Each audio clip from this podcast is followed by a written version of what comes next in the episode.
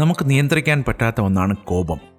നിങ്ങളെ നിങ്ങളല്ലാതാക്കുന്നതും നിങ്ങളാക്കുന്നതും കോപം എന്ന വികാരമാണ്. ഞാൻ കോപത്തിന് അപരിചിതനല്ല. ഈ വികാരത്തിൽ ഞാൻ കൂടി കടന്നുപോയ ചില നിമിഷങ്ങൾ ഇന്ന് പങ്കിടാം.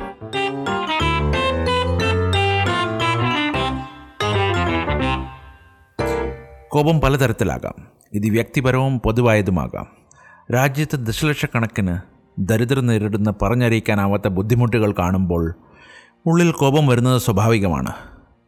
പക്ഷേ ഈ കോപം കൊണ്ട് അവർക്ക് ഒരു പ്രയോജനവുമില്ലെന്നറിയുമ്പോൾ നിസ്സഹായത അനുഭവിക്കാൻ തുടങ്ങുന്നു.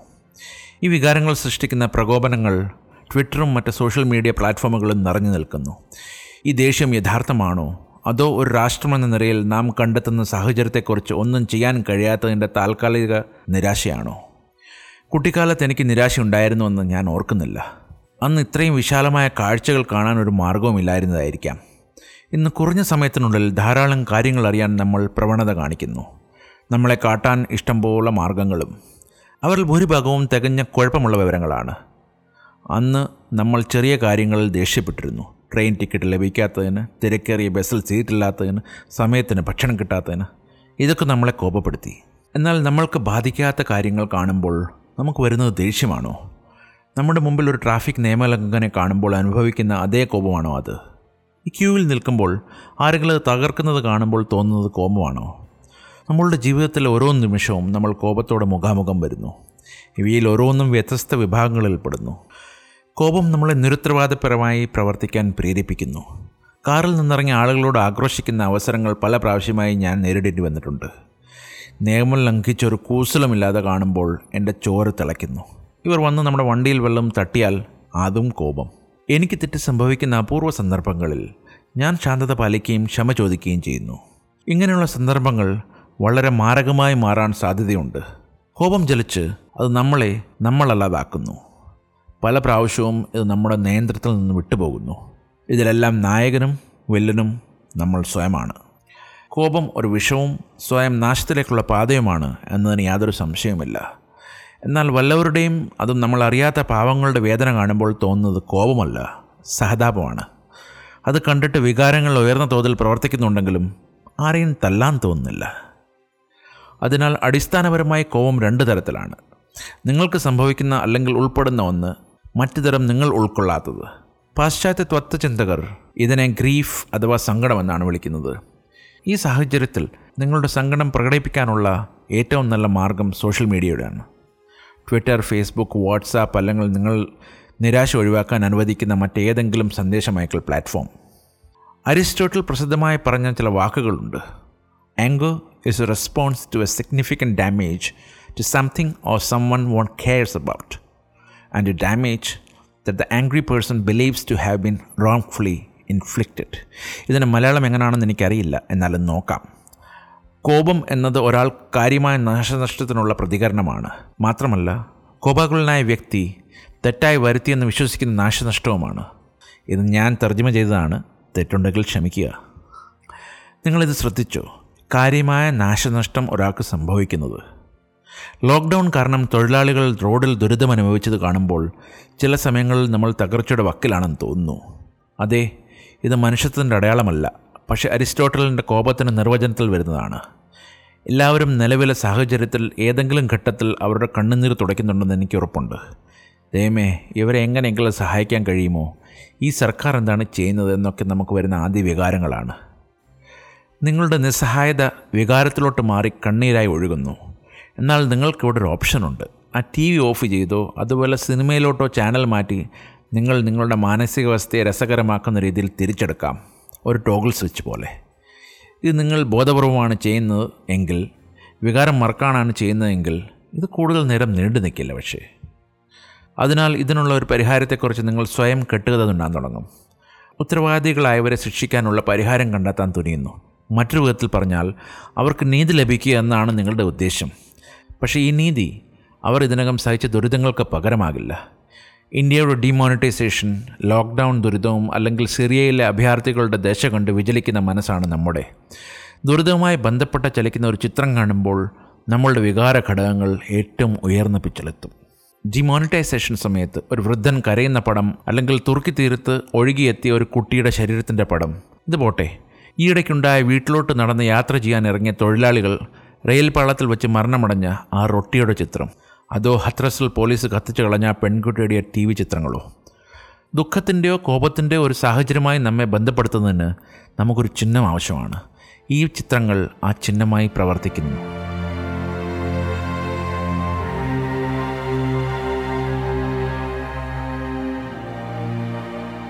ഈ ചിത്രങ്ങൾ നിങ്ങളെ പ്രകോപിപ്പിക്കുകയും നിങ്ങൾക്ക് എന്ത് ചെയ്യണമെന്നറിയാതെ സങ്കടവും കോപവും വരുന്ന ഒരു സമയം.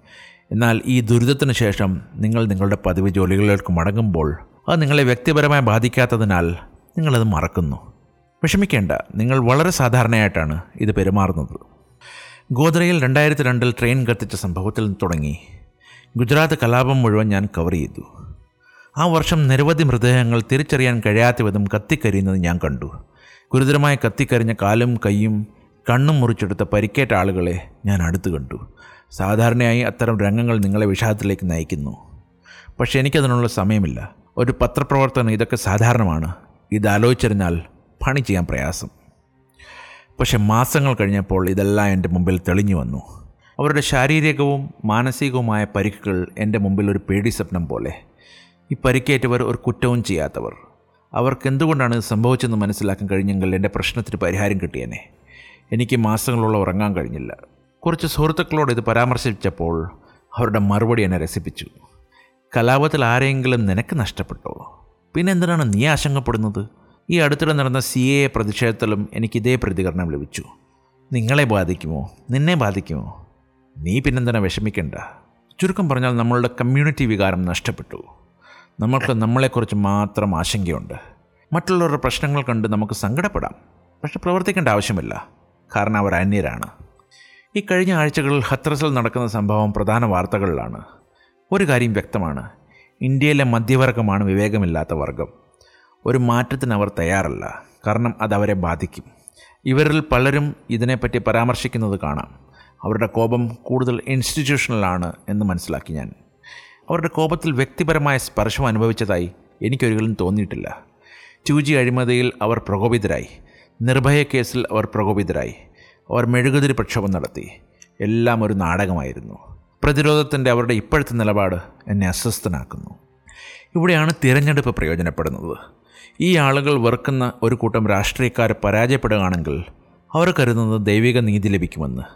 വർഷങ്ങളായി വഹിക്കുന്ന സൂക്ഷ്മമായ കോപം തൃപ്തികരമായ ഒരു സമാധാനത്തിൽ താൽക്കാലികം തീരുന്നു. അരിസ്റ്റോട്ടിൽ വീണ്ടും ഇവിടെ ഉദ്ധരിക്കുന്നു. ഇപ്പോഴാണ് വേദന പ്രത്യാശയിലേക്ക് തിരിയുന്നത്.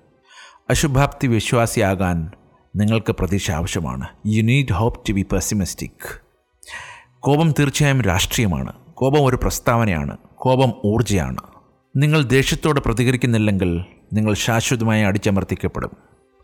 വർഷങ്ങൾക്ക് മുമ്പ് ഞാനും കൂട്ടുകാരനായ അനോഷും ഗുജറാത്തിന്റെ ധോൽക്കയിലുള്ള ഒരു ഗ്രാമത്തിൽ ഒരു ദലിത് ബാലനെ ഒരു ഉയർന്ന ജാതിക്കാരൻ കണ്ണ് കുത്തിക്കളഞ്ഞത് കവർ ചെയ്യാൻ പോയി.